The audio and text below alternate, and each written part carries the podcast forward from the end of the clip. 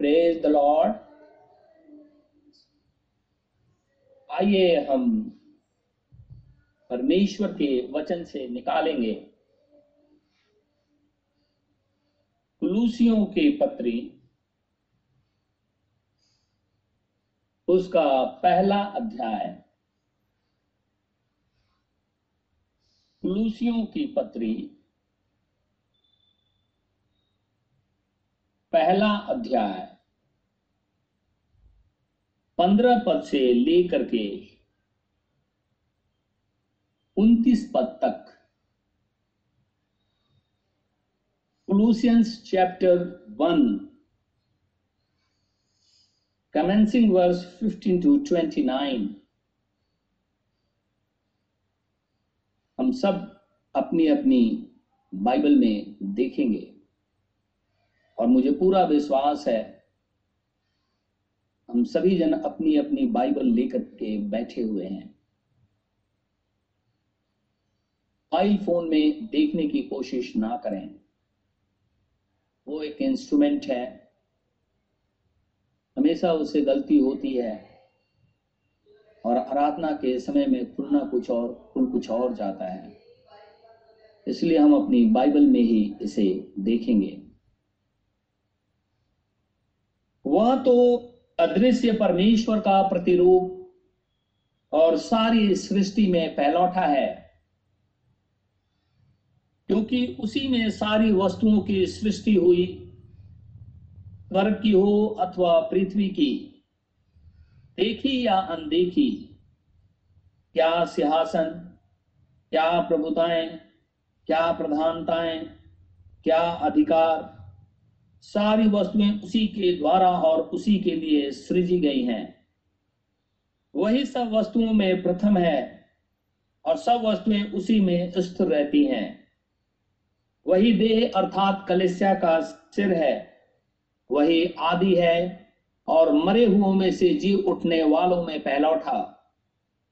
ये सब बातों में वही प्रधान ठहरे, क्योंकि पिता की प्रसन्नता इसी में है। कि उसमें सारी परिपूर्णता वास करे और उसके क्रूस पर बहे हुए लहू के द्वारा मेल मिलाप करके सब वस्तुओं का उसी के द्वारा से अपने साथ मेल कर ले, चाहे वे पृथ्वी पर की हो, चाहे स्वर्ग में की। तुम जो पहले निकाले हुए थे और बुरे कामों के कारण मन से बैरी थे उसने अब उसकी शारीरिक देह में मृत्यु के द्वारा तुम्हारा भी मेल कर लिया, ताकि तुम्हें अपने सन्मुख पवित्र और निष्कलंक और निर्दोष बनाकर उपस्थित करे। यदि तुम विश्वास की नींव पर दृढ़ बने रहो और उस समाचार की आशा को जिसे तुमने सुना है ना छोड़ो, जिसका प्रचार आकाश के नीचे की सारी सृष्टि में किया गया और जिसका मैं पौलुस सेवक बना। अब मैं उन दुखों के कारण आनंद करता हूँ, जो तुम्हारे लिए उठाता हूँ। और मसीह के क्लेशों की घटी, उसकी देह के लिए, अर्थात कलिसिया के लिए अपने शरीर में पूरी करता हूँ। जिसका मैं परमेश्वर के उस प्रबंध के अनुसार सेवक बना, जो तुम्हारे लिए मुझे सौंपा गया, ताकि मैं परमेश्वर के वचन को पूरा पूरा प्रचार करूँ। अर्थात उस भेद को जो समय और पीढ़ियों से गुप्त रहा, परंतु अब उसके उन पवित्र लोगों पे प्रकट हुआ है, जिन पर परमेश्वर ने प्रकट करना चाहा, कि उन्हें ज्ञात हो कि परमेश्वर में, उन्हें ज्ञात हो कि अन्य जातियों में उस भेद की महिमा का मूल्य क्या है। और वो ये है कि मसीह जो महिमा की आशा है तुम में रहता है।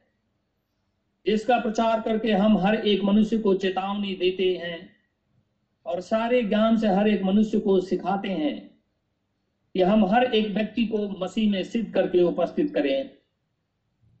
इसी के लिए मैं उसकी उस शक्ति के अनुसार, जो मुझमें सामर्थ्य के साथ प्रभाव डालती है तन मन लगाकर परिश्रम भी करता हूँ।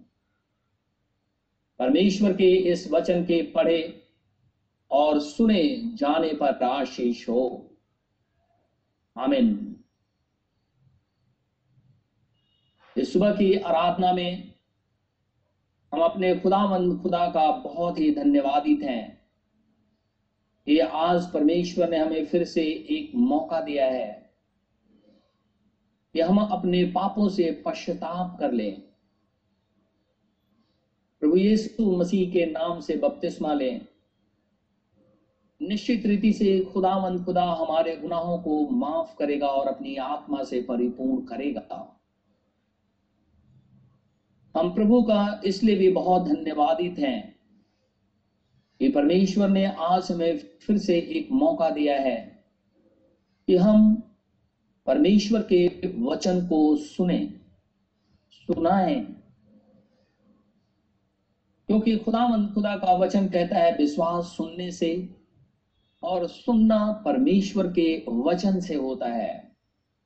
और परमेश्वर ने आज सुबह की आराधना में हमें यह मौका दिया है। इसलिए हम खुदावन, खुदा का हृदय से शुक्रगुजार हैं। हम प्रभु का इसलिए भी बहुत धन्यवादित हैं।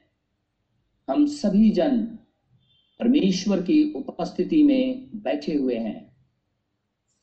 हम जहाँ कहीं जिस हालत में भी बैठे हैं, खुदावन, खुदा हमारे मध्य में मौजूद है। स्वर्गीय सेना हमें चारों तरफ़ से घेरे हुए है। क्योंकि ये परमेश्वर का वायदा है। जहाँ मेरे नाम से लोग इकट्ठे होते हैं, उनके बीच में मैं होता हूँ। और हम सभी जन इस सुबह की आराधना में प्रभु यीशु मसीह के नाम से उपस्थित हुए हैं। इसलिए खुदामंद खुदा हमारे मध्य में मौजूद है। हम उसे महसूस कर सकते हैं। हम आत्मा में उसको महसूस कर सकते हैं, उसे ग्रहण कर सकते हैं, क्योंकि वो हमारे साथ बैठा हुआ है। हमने तुलसियों की पत्री का अध्ययन काफ़ी दिनों से कर रहे हैं, और हमने अभी तक देखा है, परमेश्वर के वचन से कि वो अनंत आत्मा जब कुछ भी नहीं था, तब वो मौजूद था। और उस अनंत आत्मा के अंदर में गुण है, कुछ एट्रीब्यूट्स है, और वो ये चाहता है कि मैं इसे प्रकट करूँ। उसके अंदर में क्रिएशन करने का गुण है, और उसने क्रिएशन करके दिखाया। उसने अपने मुँह से वचन कहा, प्रकाश हो जा, प्रकाश हो गया। परमेश्वर क्रिएशन करके अपने आप को प्रकट किया कि मैं सृष्टि करता हूँ। उसके अंदर में पिता का गुण है, वो पिता बन करके दिखाया। उसके अंदर में पुत्र का गुण है वो पुत्र बन करके ही दिखाया देधारी होकर के पृथ्वी पर आ गया। उसके अंदर में हीलिंग करने का एट्रीब्यूट्स है, वो हीलर है, वो कहता है ए इज़राइल, सुन, देख, मैं तेरा चंगा करने वाला परमेश्वर हूँ। और उसने ऐसा करके दिखाया। खुदामंद खुदा उद्धार करता है और उसने उद्धार करके दिखाया। और यही कारण है कि आप और हम परमेश्वर की आराधना में बैठे हुए हैं। क्योंकि उद्धार केवल प्रभु यीशु मसीह से है। और खुदामंद खुदा का वचन कहता है, स्वर्ग में की हूँ, पृथ्वी पर की हूँ, या पृथ्वी के नीचे की हूँ, हर एक घुटना यीशु मसीह के सामने झुकेगा। और हर एक जीव अंगीकार करेगी, यीशु मसीह परमेश्वर है। और प्राचीन काल के अंदर में परमेश्वर चालीस साल तक बादल में से होकर के इज़राइल से बातचीत करता रहा। उसमें से अपने आप को प्रकट किया था। और इज़राइल ने उसे देखा। और वही इटर्नल स्पिरिट जब प्रभु यीशु मसीह में होकर के आज अपने दुल्हन को लेने के लिए आ रहा है तो फिर से वो बादल ओढ़े हुए है और बादलों पे चला आ रहा है। और हमने पिछले फ्राइडे को यहाँ छोड़ा था कि यीशु मसीह बादल पे सवार होकर के आ रहा है और हम प्रभु यीशु मसीह से हवा में मिलेंगे। आज हम देखेंगे खुदामंद खुदा, जो हमारा मूल पाठ है, मसीह परमेश्वर का प्रगट भेद है। वो अनंत आत्मा जो कि सारे ब्रह्मांड की सृष्टि किया, अपने आप को एक कटन के रूप में जो यीशु है, जो शरीर है, उसमें से होकर के अपने आप को प्रकट करता है। तिमुथुस की पत्री, पहला तिमुथुस में हम उसे पढ़ते हैं, वो लिखा हुआ है, परमेश्वर और मनुष्यों के बीच में एक बिचवई है। यीशु, जो एक मनुष्य है जब यहाँ मनुष्य की बात करते हैं तो उस कटन की बात करते हैं। उस शरीर की बात करते हैं। उस शरीर के अंदर में इटर्नल स्पिरिट है। और कुलसियों की पत्री में यही लिखा हुआ है कि सब कुछ उसी के द्वारा, उसी के लिए, उसी में उत्पन्न की गई है। और पिता की सारी परिपूर्णता यीशु मसीह के अंदर में निवास करती है। जिस रीति से जंगल के अंदर में एक पवित्र जब इसराइली तंबू लगाते थे तो उस तंबू के अंदर में एक पवित्र स्थान होता था, एक अति पवित्र स्थान होता था। अति पवित्र स्थान के पहले एक कटिन हुआ करता था, एक पर्दा हुआ करता था चमड़े का। उस चमड़े के पर्दे के पीछे वाचा का संदूक हुआ करता था। उसके ऊपर में दो करूप बने होते थे। और खुदामंद खुदा वहाँ पर इज़राइल से मिलता था। साल में एक बार महायाजक इज़राइल के पापों के लिए जानवरों का लहू लेकर के वहाँ पे जाता था और जाकर के खुदा से मिलता था, वहाँ उसे छिड़कता था ताकि इज़राइल के गुना दबा दिए जाएँ ठक दिए जाएँ। लेकिन यीशु मसीह के द्वारा गुना ठके नहीं। हमेशा के लिए मिटा दिए जाते हैं। इसलिए इब्रानियों की पत्री में लिखा हुआ है यह अनहोना है कि बैलों और बकरों के लहू के द्वारा किसी के गुनाह माफ़ हो जाए। यीशु मसीह के लहू के द्वारा ही सारे गुनाह माफ़ होते हैं। तो वो जो शरीर है, वो कठिन है, उसके अंदर में होकर के इटर्नल स्पिरिट अनंत आत्मा अपने आप को प्रकट करता है। इसीलिए मसीह परमेश्वर का भेद है। और यहुना की अंजील पहले अध्याय में लिखा है कि परमेश्वर को किसी ने कभी नहीं देखा, लेकिन एक लौता पुत्र केवल उसे प्रकट करता है। इसलिए यीशु मसीह कहता है, मैं और पिता दोनों एक है। यीशु मसीह जो सर्वशक्तिमान खुदावन खुदा है, क्योंकि उद्धार का जो नाम है परमेश्वर का, वो है Jesus Christ Lord Jesus Christ. ये पृथ्वी पर का नाम है, जिसके द्वारा उद्धार होता है। परमेश्वर जो अनंत परमेश्वर है, वो कहता है, मैं महाराजा हूँ, मैं राजा हूँ। वो अपने आप कहता है, जब वो राजा है तो इसका अर्थ ये हुआ कि उसकी प्रजा भी होगी। अगर वो किंग है तो उसके लोग भी हैं। और सारा ब्रह्मांड का क्रिएटर ये बात कहता है। हम जरा बाइबल में एक वर्ष निकालेंगे। ये शाया नबी की पुस्तक। उसका चौवालीस अध्याय फोर्टी फोर ये शाया नबी की पुस्तक। उसका चौवालीस अध्याय।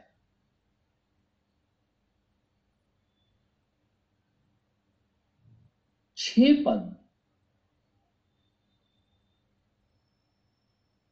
लिखा है, यहोवा। यहोवा जो इज़राइल का राजा है। इंग्लिश में लिखा है, the say the Lord, the king of Israel. जो इज़राइल का परमेश्वर है, जो इज़राइल का किंग है, वो ये कहता है कि मैं ही छुड़ाने वाला हूँ। यहुआ जो इज़राइल का राजा है, अर्थात सेनाओं का यहुआ जो उसका छुड़ाने वाला है, वो यूँ कहता है, मैं सबसे पहला हूँ और मैं ही अंत तक रहूँगा, मुझे छोड़ कोई परमेश्वर है ही नहीं।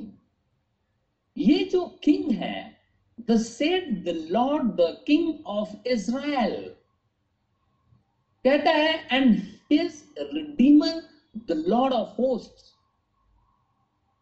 जो इज़राइल का किंग है, वो कहता है, मैं ही खुदा हूँ, मैं ही पहला हूँ, मैं ही अंत हूँ, मेरे अलावा कोई दूसरा परमेश्वर नहीं है।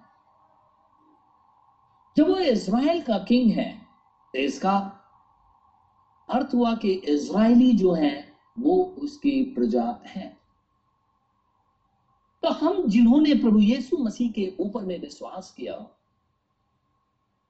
तो यीशु मसीह भी हमारा राजा है और हम उसकी प्रजा है। लेकिन इससे पहले कि हम वहाँ चले, मैं एक और वर्ष निकालूँगा।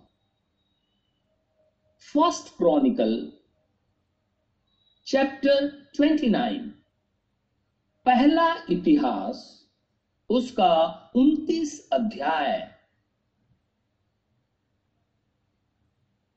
पहला इतिहास और उसका 29 अध्याय और 11 पद।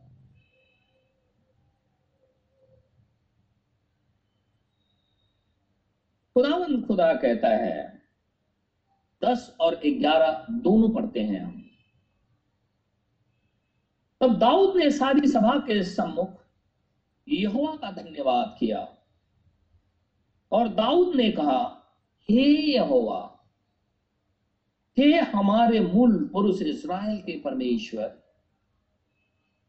अनादिकाल से अनंत काल तक तू धन्य है। हे यहोवा महिमा, पराक्रम, शोभा, सामर्थ्य और वैभव तेरा ही है, क्योंकि आकाश और पृथ्वी में जो कुछ है, वो तेरा ही है। हे यहोवा राज्य तेरा है। हे यहोवा राज्य तेरा है, और तू सबों के ऊपर मुख्य और महान ठहरा है।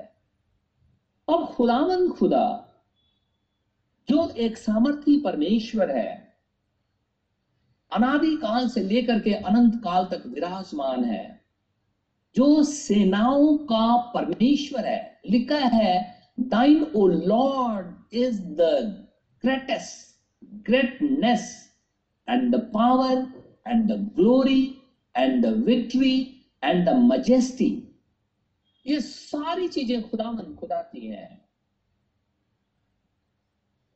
और कहता है कि द किंगडम जो राज्य भी है, वो खुदा का है। अब यह खुदावन खुदा का राज्य क्या है? दो तरह के राज्य हैं। बाइबल में हमेशा हम पढ़ते हैं, स्वर्ग का राज्य और परमेश्वर का राज्य। दो राज्य के विषय में हमेशा पढ़ते हैं। स्वर्ग के राज्य के अंदर में अभी हम रह रहे हैं। कैसे? मती की इंजील में लिखा है, स्वर्ग के राज्य के अंदर में जाल डाला गया। और उस जाल के अंदर में बहुत सी चीज़ें निकल करके आई। अच्छी अच्छी जो चीज़ें थी, मछलियाँ थी, वो मास्टर के टेबल पे रख दिया गया, बाकी को उसी समुद्र में छोड़ दिया गया। और यीशु मसीह इसका इंटरप्रेट करता है, कहता है, ये संसार है जिसके अंदर में वचन का प्रचार किया जाता है। और जब वचन का प्रचार किया जाता है तो वहाँ से बहुत सी चीज़ें परमेश्वर के पास आती हैं। और जो लोग खुदा को ग्रहण करते हैं, वो परमेश्वर के राज्य में प्रवेश करते हैं। और जिन्होंने खुदा को ग्रहण नहीं किया, वो संसार में वापस चले जाते हैं। मती की इंजील में लिखा हुआ है फिर स्वर्ग का राज उस बड़े जाल के समान है जो समुद्र में डाला गया और हर प्रकार की मछलियों को समेट लाया। यानी ये संसार जो है वो एक समुद्र के समान है, जिसके अंदर में वचन का प्रचार किया जाता है। ये स्वर्ग का राज्य है, जिसके अंदर में हम रह रहे हैं। एक दूसरा राज्य है किंगडम ऑफ़ गॉड ये किंगडम ऑफ़ हेवन लिखा है इंग्लिश में। Again the kingdom of heaven is like unto a net लेकिन एक किंगडम ऑफ़ गॉड है, परमेश्वर का राज्य है। परमेश्वर के राज्य के अंदर में वो विश्वासी जिसने प्रभु यीशु मसीह को अपना उद्धार करता ग्रहण कर लिया है, वो उसके अंदर में प्रवेश करता है। वो खुदावन, खुदा का राज्य है। और उसके ऊपर में वो महाराजा है। इसलिए कहता है कि हे खुदावन खुदा, तू तो धन्य है, पवित्र है, सामर्थ। सारे आदर और महिमा के योग्य केवल तू ही है और तेरा राज्य भी है। राज्य केवल उसी का होता है जिसकी प्रजा होती है अब हम सभी जन जानते हैं, शैतान भी एक किंग अपने आप को कहता है। उसका भी राज्य है, लेकिन बाइबल उसे कहती है, वो अंधकार का राज्य है। हम उसके विषय में बात नहीं कर रहे। अंधकार के राज्य के विषय में बात नहीं कर रहे। हम बात कर रहे हैं परमेश्वर के राज्य के विषय में। अंधकार का जो राज्य है, वो लुसीफर के अंदर में है। और हम जिन्होंने प्रभु यीशु मसीह को ईमानदारी से ग्रहण कर लिया, वो किंगडम ऑफ़ गॉड के अंदर में आ गए हैं। किंगडम ऑफ़ हेवन के अंदर में हम रह रहे हैं। ये वचन जो हम सुन रहे हैं, मैं यहाँ से जो वचन सुना रहा हूँ, ये किंगडम ऑफ़ हेवन के अंदर में चाल फेंक रहा हूँ मैं। इस जाल के अंदर में बहुत से लोग यीशु मसीह के वचन को सुन करके यीशु मसीह के पास आ जाएँगे। आप जब यीशु मसीह के पास आ जाएँगे, तब वो किंगडम ऑफ़ गॉड के अंदर में प्रवेश करेंगे।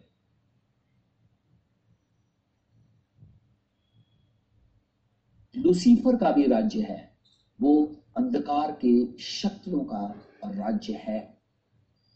लेकिन इससे पहले कि हम आगे चले, एक वर्ष में और निकालूँगा। दानियल नबी के पुस्तक, उसका दूसरा अध्याय। दानियल नबी की पुस्तक, उसका दूसरा अध्याय।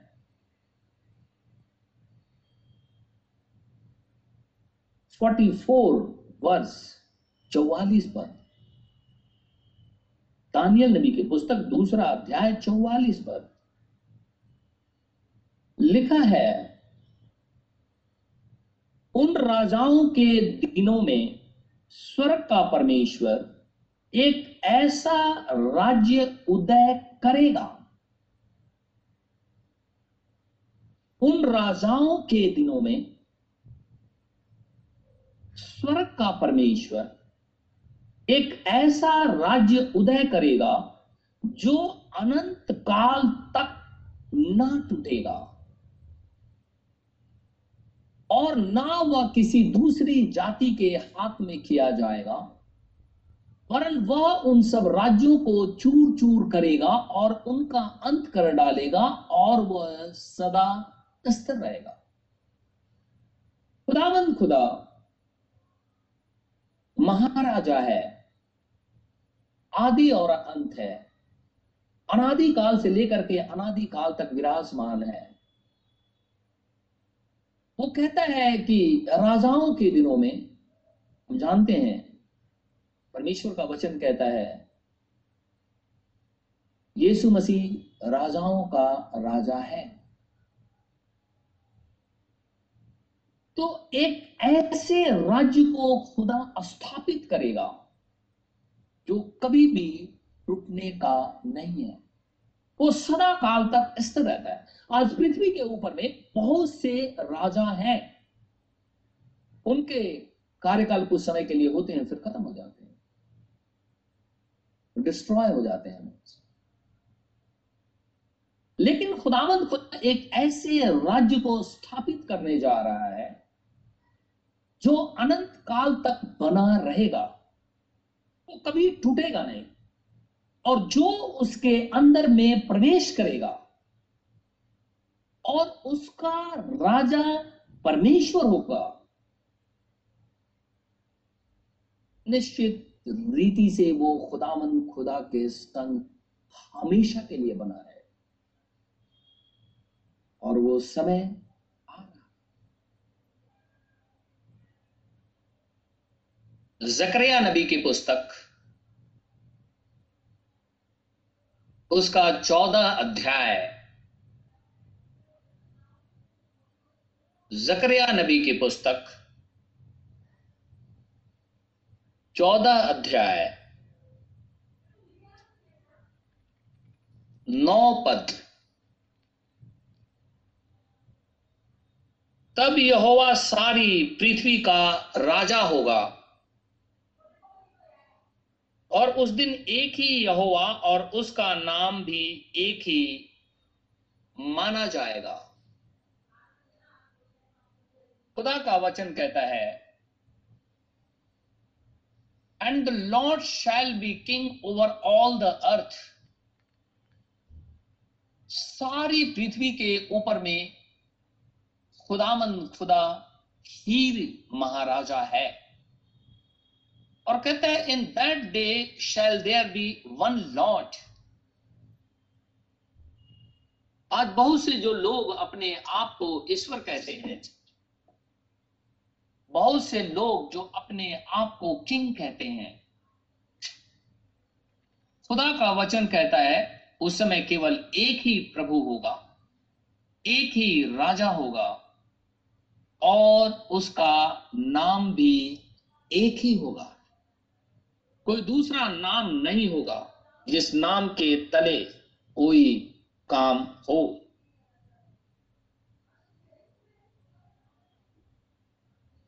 थोड़ा हम आगे देखेंगे। भजन संहिता, उसका चौबीस अध्याय। भजन संहिता चौबीस अध्याय। भजन संहिता। चौबीस अध्याय। सात पद से, सात पद से।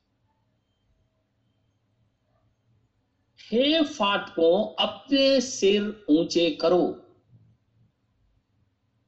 हे सनातन के द्वारों ऊँचे हो जाओ,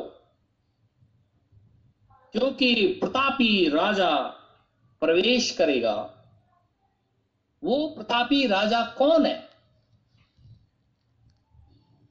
परमेश्वर जो सामर्थी और पराक्रमी है, परमेश्वर जो युद्ध में पराक्रमी है, हे फाटको अपने सिर ऊँचे करो, हे सनातन के द्वारों तुम भी खुल जाओ। क्योंकि प्रतापी राजा प्रवेश करेगा। वो प्रतापी राजा कौन है? सेनाओं का यहोवा, वही प्रतापी राजा है। Who is this king of glory महिमा का राजा। जो प्रताप है, उसका राजा कौन है? तो परमेश्वर का वचन कहता है लॉर्ड ऑफ़ होस्ट सेनाओं का परमेश्वर। हिंदी में लिखा है यहोवा। इंग्लिश में Lord of host. He is the king of glory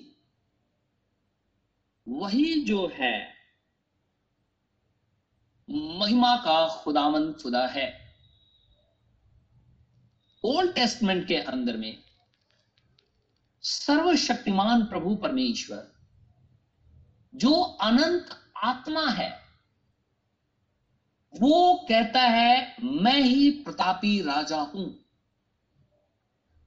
मेरे अलावा कोई दूसरा प्रतापी राजा नहीं है। इस पूरे ब्रह्मांड के अंदर में केवल मैं ही राजा हूँ। और जब वो राजा है तो उसकी प्रजा भी है। अब उसकी प्रजा कौन है? लेकिन इस पृथ्वी के लोग, जिसको स्वयं खुदामंद खुदा ने बनाया, जिसने अपने गुण को प्रकट किया कि मैं क्रिएटर हूँ, जितने लोग पृथ्वी पर अपने नाम को लेकर के आ गए, वो अपने नाम से आए, लोगों ने उसे किंग मान लिया। मैं स्पिरिचुअली बात कर रहा हूँ, मैं संसारिक रीति से नहीं। लेकिन एक जो जीजस क्राइस्ट है लॉर्ड जीजस क्राइस्ट वो कहता है कि मैं अपने पिता के नाम से आया हूँ, वो कठिन ये बात को कहता है तो लोगों ने उसे किंग मानने से इनकार कर दिया। लेकिन खुदा का वचन कहता है कि जो ओल्ड टेस्टमेंट के अंदर में, जो इटर्नल स्पिरिट है, वही न्यू टेस्टमेंट के अंदर में अपने आप को जब लेकर के आता है तो यहाँ पे भी वही खुदामन खुदा है। कोई दूसरा परमेश्वर नहीं है। लेकिन ये कहता है कि हे फाटो अपने सिर ऊँचे करो, हे सनातन के द्वारों ऊँचे हो जाओ, क्योंकि प्रतापी राजा प्रवेश करेगा। अनादिकाल से लेकर के अनंत काल तक परमेश्वर राजा है, क्योंकि सारा ब्रह्मांड उसका है, समस्त पृथ्वी उसकी है, उसका एक राज्य है जिसे किंगडम ऑफ़ गॉड कहते हैं। और उसी राज्य के अंदर में हमें प्रवेश करना है, उसी राज्य के अंदर। तब परमेश्वर हमारा राजा होगा।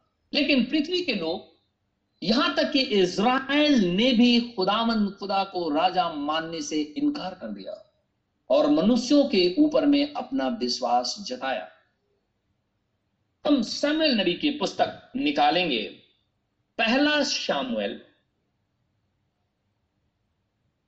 उसका आठ अध्याय।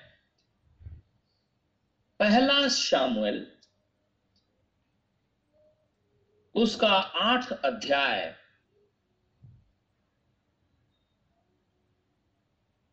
पहला शामुएल। और उसका आठ अध्याय। और हम पढ़ेंगे चार पद से लेकर के सात पद तक। बाइबल इस बात को प्रमाणित करती है कि परमेश्वर ही राजा है। और इज़राइल उसकी प्रजा है। और यीशु मसीह के अंदर में जब हम आ जाते हैं तो हम उसकी प्रजा हैं। अनादिकाल से खुदा अपने आप को प्रकट किया कि मैं ही राजा हूँ। इसीलिए हमने यशाया नबी की पुस्तक, फ़र्स्ट क्रॉनिकल, दानियल नबी की पुस्तक, जकरिया, भजन संहिता में देखा कि वो खुदा ही कहता है मैं ही किंग हूँ। लेकिन एक ऐसा समय आया कि जब खुदा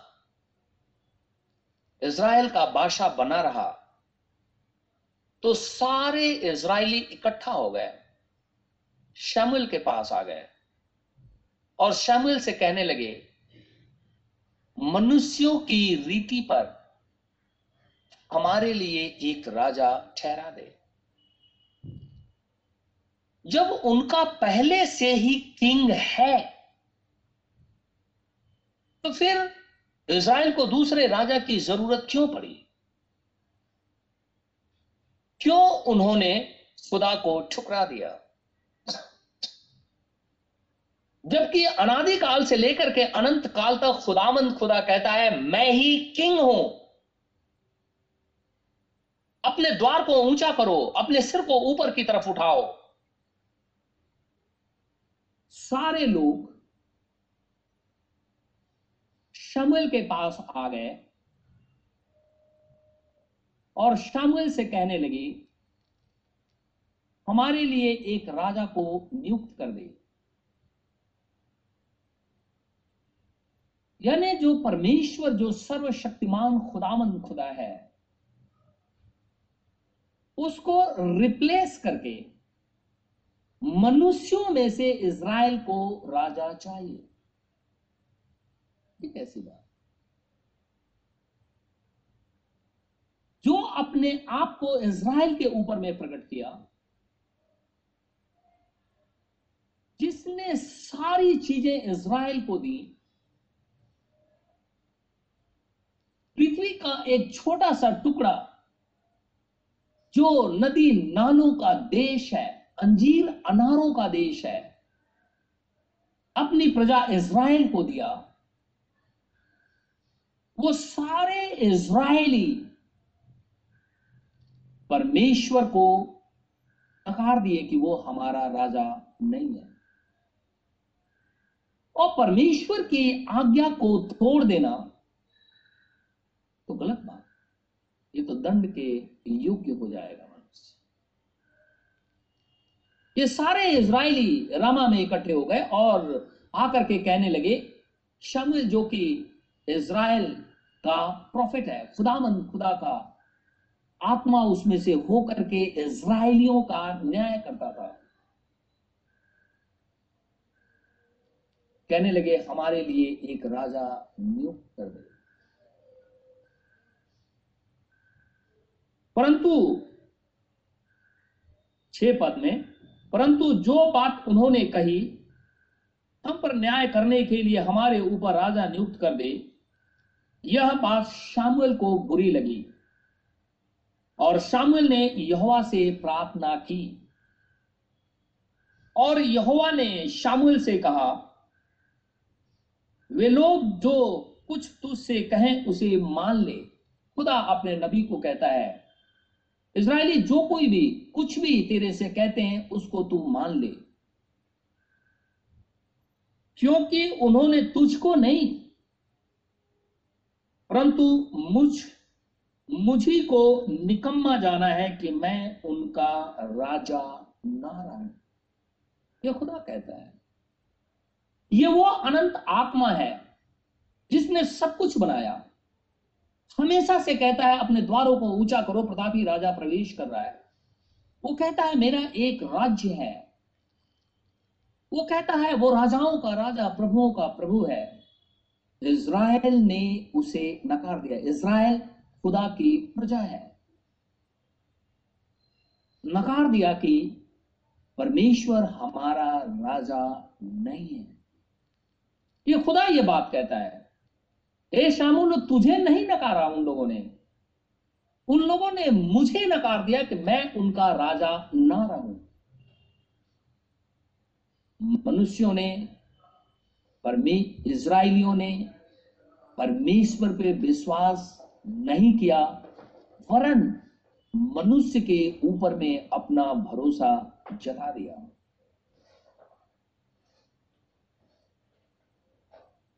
उन्नीस पद मैं पढ़ता हूँ, बाकी हम अपने घरों में पढ़ लेंगे। इसी का उन्नीस पद। तो भी उन लोगों ने शामुल की बात नहीं सुनी, क्योंकि शामुल बार बार उनसे कह रहा था, मैंने कभी भी न्याय तुम्हारा चुकाया, कभी तुमसे एक पैसे लिए, नहीं लिया। तुम लोग ऐसा क्यों करते हो? इसराइली फिर भी नहीं माने। तो उन्नीस पद में कहता है तो भी उन लोगों ने शामुल की बात ना मानी और कहने लगे, नहीं हम निश्चय अपने लिए राजा चाहते हैं। जब मनुष्य राजा हो जाएगा तो इज़राइल ने खुदा को नकार दिया। अब वही राजाओं का राजा, वही अनंत आत्मा, जिसको इज़राइल ने नकार दिया कि वो हमारा राजा ना रहे जब यीशु में होकर के, देहधारी होकर के इस पृथ्वी के ऊपर में आया तो सबसे पहले इसराइलियों ने यहाँ पर भी यीशु मसीह को राजा मानने से नकार दिया। उस अनंत आत्मा को ही नकार दिया। उस जीवित परमेश्वर को नकार दिया, फिर से इसराइल ने। जिस रीति से आज लोग नकार देते हैं परमेश्वर के वचन को क्योंकि वचन ही खुदा है। और वही डेरा डाले हुए था यीशु मसीह में होकर के फिर से इज़राइल ने उसी अनंत आत्मा को दोबारा नकार दिया और कहने लगे वो हमारा राजा नहीं है। हमारा राजा तो कैसे है? तू कैसे राजा हो सकता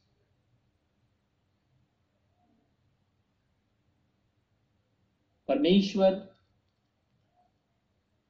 जब देहधारी होकर के पृथ्वी पर डेरा किया तो इज़राइल ने फिर से उसे अपने राजा मानने से इनकार कर दिया। उन्होंने खुदामंद, खुदा को फिर से तुच्छ जाना। खुदा का वचन कहता है वो लोग मुझे तुच्छ जानते एक वर्ष में निकालूँगा यहुना की इंजील। उसका 19 अध्याय, क्योंकि वही अनंत आत्मा अब यीशु मसीह में होकर के इस पृथ्वी के ऊपर में हमारे मध्य में डेरा डाले हुए था। यीशु मसीह को गत्समनी के बाग में यहूदा स्क्रियोती द्वारा पकड़वा दिया गया। और फिर उसे काइफा के पास लाया गया। अन्ना के पास ले गए। उसके ऊपर में मुकदमा चला। हमेशा से मैं एक बात कहता हूँ। जिस रीति से यीशु मसीह का मुकदमा इस पृथ्वी के राजाओं के बीच में चला,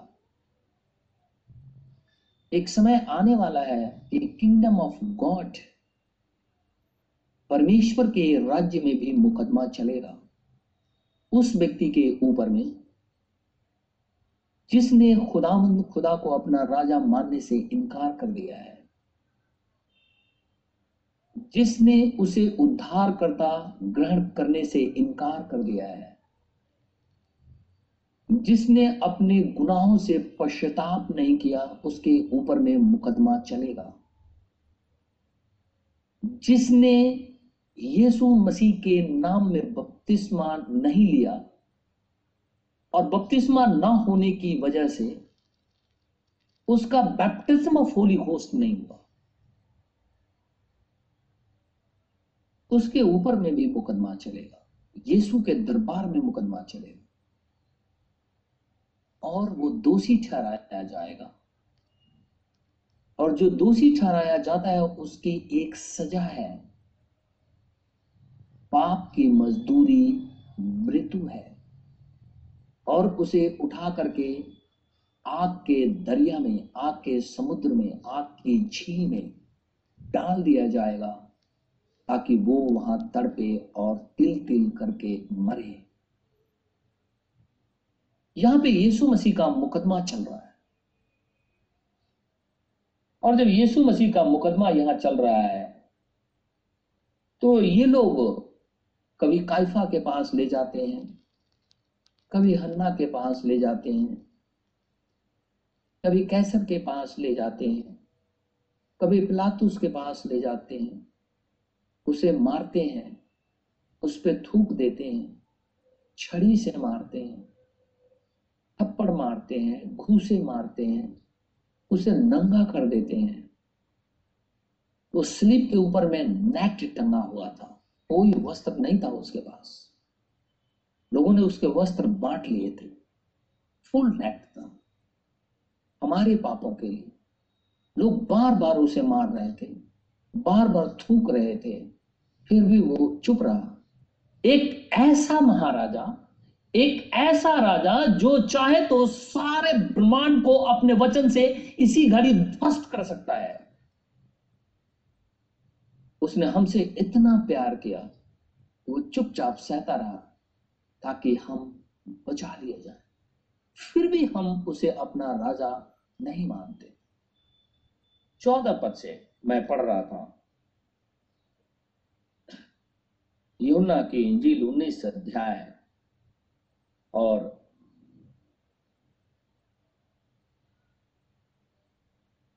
चौदह और पंद्रह पद, मैं पढ़ता हूँ। लिखा है, यह फसह की तैयारी का दिन था। और छठे घंटे के लगभग था। तब उसने यहूदियों से कहा, देखो तुम्हारा राजा। ये वही इसराइली हैं जब शमल के समय में इटर्नल स्पिरिट जो उनका किंग था, नकार दिए थे। यहाँ पे फिर से वही इटर्नल स्पिरिट यीशु मसीह में होकर के उन्हीं के दरबार में, उन्हीं के बनाए हुए लोगों के बीच में खड़ा है। और यहाँ पे ये प्लातुस कहता है कि देखो तुम्हारा राजा, परंतु वे चिल्लाए, ये यहूदी चिल्लाने लगे। ले जा ले जा। उसे क्रूस पर चढ़ा। प्लातुस ने उनसे कहा, क्या मैं तुम्हारे राजा को क्रूस पे चढ़ाऊं?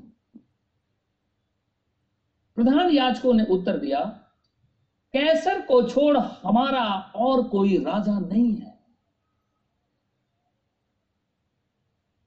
फिर से इन्होंने मनुष्यों के ऊपर में अपना विश्वास जता दिया। परमेश्वर को नकार दिया। प्राचीन काल के अंदर में इनके ही पूर्वजों ने परमेश्वर को राजा मानने से नकार दिया था।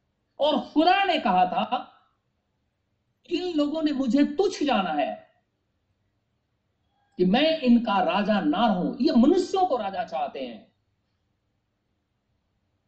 जब वही किंग जब यहाँ आकर के कहने लगा कि हे सनातन के द्वारों, अपने आप को ऊँचा करो, देखो तुम्हारा प्रतापी राजा प्रवेश करने वाला है तो ये सारे के सारे नकार दिए। और मनुष्यों के ऊपर में फिर से विश्वास इन्होंने जताया और कहने लगे, कैसर को छोड़ करके हमारा कोई भी किंग नहीं है। खुदा को नकार दिया क्या आज कलेसिया ऐसा करती है? बिल्कुल करती है। कैसे करती है कलेसिया यीशु मसीह किंग है और यीशु मसीह के विषय में बात हो रही है। और जब यीशु मसीह किंग है तो यीशु मसीह वचन है। और जब यीशु मसीह वचन है, प्रकाशित वाक्य 19 के अध्याय में कि यीशु मसीह वचन है और वो लहू वस्त्र पहने हुए है। तो परमेश्वर का ही वचन कहता है कि आदि में वही वचन था और वही वचन देहधारी होकर के हमारे मध्य में डेरा किया हुआ था।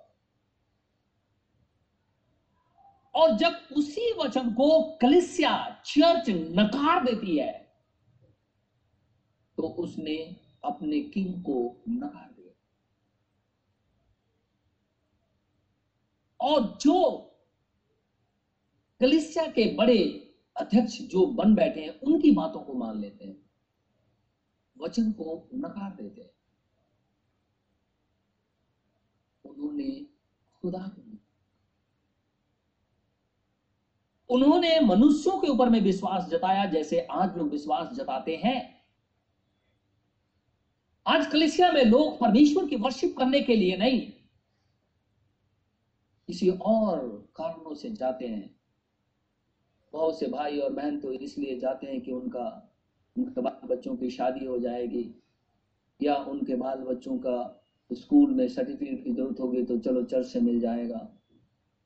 या किसी और कोई डेथ हो जाती है तो चलो पास्टर जो है जा करके दफना देगा। क्या लाजर कि सड़ सड़ करके मर गया।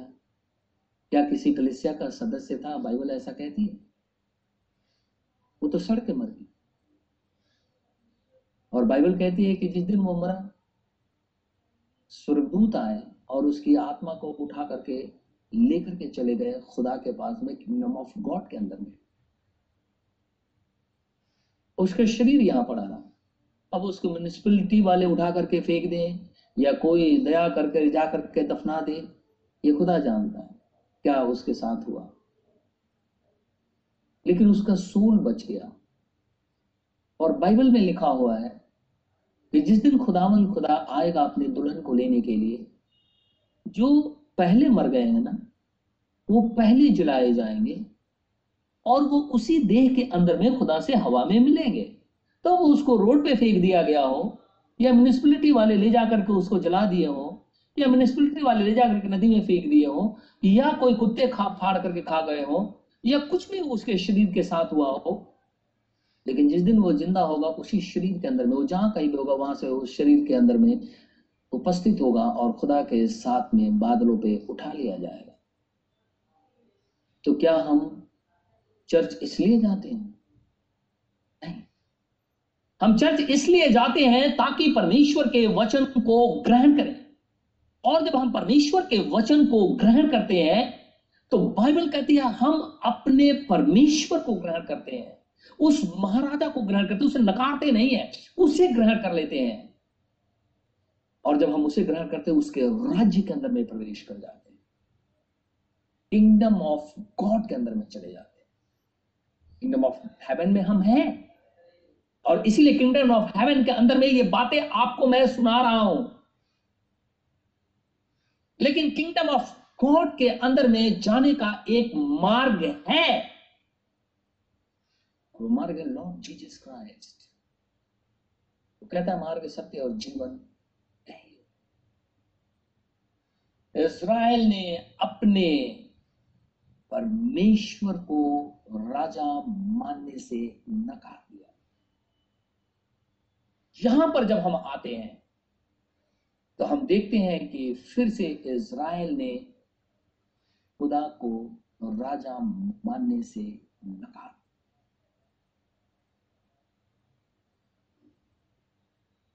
परमेश्वर का वचन कहता है कि मेरा राज्य इस पृथ्वी का नहीं है। जरा एक वर्ष हम और पढ़ेंगे। निकालेंगे हम। मती की इंजील, उसका 21 अध्याय। मत्ती की इंजील 21 अध्याय।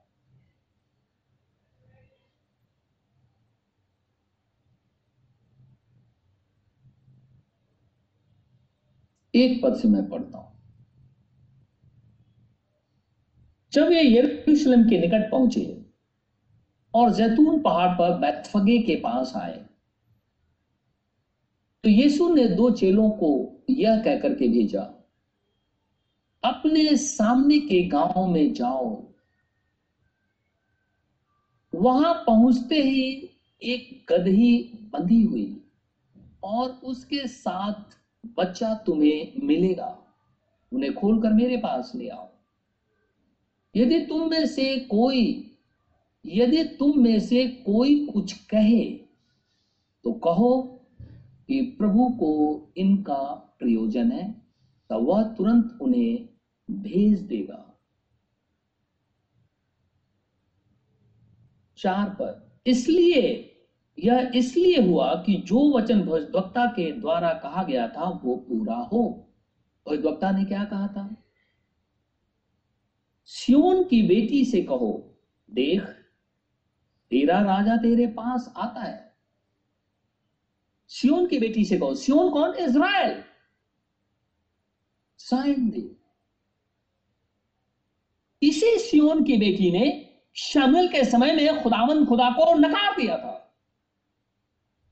लेकिन भविष्यवक्ता ने फिर से भविष्यवाणी की कि उसी सियोन की बेटी से कहो, देखो तुम्हारा राजा फिर से आ रहा है। फिर से यहाँ इसराइल ने नकार। कहता है सियोन की बेटी से यह बात कहो, तेरा राजा तेरे पास आता है। जब तेरा राजा तेरे पास आता है तो उसे ग्रहण कर लो। लेकिन इज़राइल ने खुदा के वचन को नकार दिया। फिर से उन्होंने इसे ग्रहण सियोन की बेटी से कहो, देख, तेरा राजा तेरे पास आता है, वो नम्र है। और गधे पे बैठा है वरन लादू के बच्चे पर। चलो न जाकर, जैसा यीशु ने उनसे कहा था, वैसा ही किया। और गधे और बच्चे को लाकर उन पर अपने कपड़े डाले और वह उन पर बैठ गया। तब बहुत से लोगों ने अपने कपड़े मार्ग में बिछाए और अन्य लोगों ने पेड़ों से डालियाँ काटकर मार्ग में बिछाई। जो भीड़ आगे आगे जाती और पीछे पीछे चली आती थी पुकार पुकार कर कहती थी दाऊद के संतान की होसन्ना। धन्य है। धन्य है वह जो प्रभु के नाम से आता है आकाश में होसन्ना। किसके नाम से आता है? प्रभु का नाम। प्रभु का नाम कौन है? Jesus Christ. उसी नाम से यीशु मसीह कदे के ऊपर में बैठा हुआ है। ये वही इटर्नल स्पिरिट है जिसको शामुल के समय में इसराइल ने नकार दिया। और फिर से भविष्यवाणी होती है कि देख तेरा राजा तेरे पास आता है, फिर इसराइल उसे प्रेस करता है। लेकिन आगे चलकर फिर उसे नकार देता यहाँ सब लोगों ने उसे राजा बनाया, क्योंकि वो राजा है। वो राजा है। वो किंग है। और अपने नाम से प्रकट होता है। और लिखा हुआ है, जो भीड़ पुकार जो भीड़ आगे आगे जाती और पीछे पीछे चली आती थी, पुकार पुकार क्या कहती थी, दाऊद के संतान की, हो सन्ना, धन्य है वह जो प्रभु के नाम से आता है आकाश में, हो सन्ना। जब उसने यरूशलेम में प्रवेश किया तो सारे नगर के अंदर में हलचल मच गई, एक किंग आ रहा है। और लोग कहने लगे, ये कौन है? कौन है ये? हमने तो पहले, हमारे बाप दादा तो पहले राजा को नकार दिए थे, खुदा को नकार दिया, अब ये कौन आ गया? लोगों ने कहा, यह गलील के नासरत का भविष्यवक्ता जीसस है। ये वही है जो फिर से आ गया है। ये इज़राइल ने उसे किंग बनाया। इसराइल के मध्य में वो था। इसराइल के अंदर में जय जयकार हो रही है। सारे नगर में हलचल मचा हुआ है। किंग आ रहा है। और जब उसे पकड़ करके ले गए तो उन्होंने कहा कि कैसा हमारा राजा है? ये हमारा राजा नहीं है। लेकिन यीशु मसीह वचन है और वो वचन यहाँ इज़राइल में चला है। इज़राइल ने उसे आकार दिया। खुदा, हम सबको आशीष और बरकत दे। हम अगले अध्याय में, अगले दिन इसे देखेंगे। प्रार्थना करेंगे। धन्यवाद मेरे परमेश्वर। धन्यवाद मेरे खुदावंद खुदा। स्वर्ग और पृथ्वी के सृष्टि करता मेरे उद्धार करता यीशु, राजा तेरा धन्यवाद। तू हमारा राजा है। हम तेरे लोग हैं। और हम इसके लिए तेरा धन्यवाद करते हैं कि तूने हमें चुन करके अपने पास आने दिया है, ताकि हम तेरे राज्य में शामिल हो जाए। परम पवित्र, हम तेरा धन्यवाद करते हैं। हम अपने से नहीं आए, लेकिन तूने हमें नाम लेकर के बुलाया है, ताकि हम तेरे वचन को ग्रहण करें। खुदाया तेरी स्तुति हो। विनती और प्रार्थना करता हूँ। कोरोना फैला हुआ है। ऐसे समय में तेरे बेटे और तेरी बेटियाँ हॉस्पिटल के अंदर में काम करते हैं। कहीं और नौकरी करने जाते हैं। रोजी रोज़गार के लिए जाते हैं। अपनी ज़रूरतों को पूरा करने के लिए घर से बाहर निकलते हैं। अपने प्रियजनों से मिलने के लिए जाते हैं। बच्चे एग्ज़ाम देने जाते हैं या पढ़ने जाते हैं, हर एक विश्वासी प्रचार कार्यों में लगा हुआ है। मैं चाहता हूँ प्रभु, हम सबको कोरोना वायरस से बचा हमारी चारों तरफ़ अग्नि में दूतों का पहरा डाल दे, ताकि हम कोरोना वायरस से बचाए जाएँ। ये एक महामारी है खुदा। और हम जानते हैं पृथ्वी पर कुछ भी उत्पन्न नहीं हो सकता जब तक कि तू उसे परमिट ना करे। खुदावंद, खुदा, रहम कर इसराइल के ऊपर दया कर। यरूशलेम की शांति के लिए प्रार्थना करता हूँ, वो तेरा पवित्र नगर है। रहम कर, हमारे दिल्ली शहर पे दया कर, हमारे देश वरन संपूर्ण मानव जाति के ऊपर में भी रहम कर, क्योंकि तू क्रिएटर है, ये सब कुछ तेरा है। मैं चाहता हूँ रहम कर ताकि लोग मरने से बच जाए। मर्ज़ी तेरी होगी प्रार्थना अपने उद्धार करता। यीशु नासरी के नाम से माँगता हूँ इसे इसी घड़ी पूरा कर। आमीन। है हमारे बाप तू जो स्वर्ग में है तेरा नाम पाक माना जाए। तेरी बादशाहत आए तेरी मर्ज़ी जैसे स्वर्ग में पूरी होती है ज़मीन पर भी हो। हमारे रोज की रोटी आज हमें दे। जिस प्रकार हम कसूरवारों को माफ़ करते हैं, तू भी मेरे कसूरों को माफ़ कर। हमें अजमाइश में ना पड़ने दे, परंतु बुराई से बचा। क्योंकि बादशाह कुदरत और जलाल हमेशा तेरे हैं। आमीन।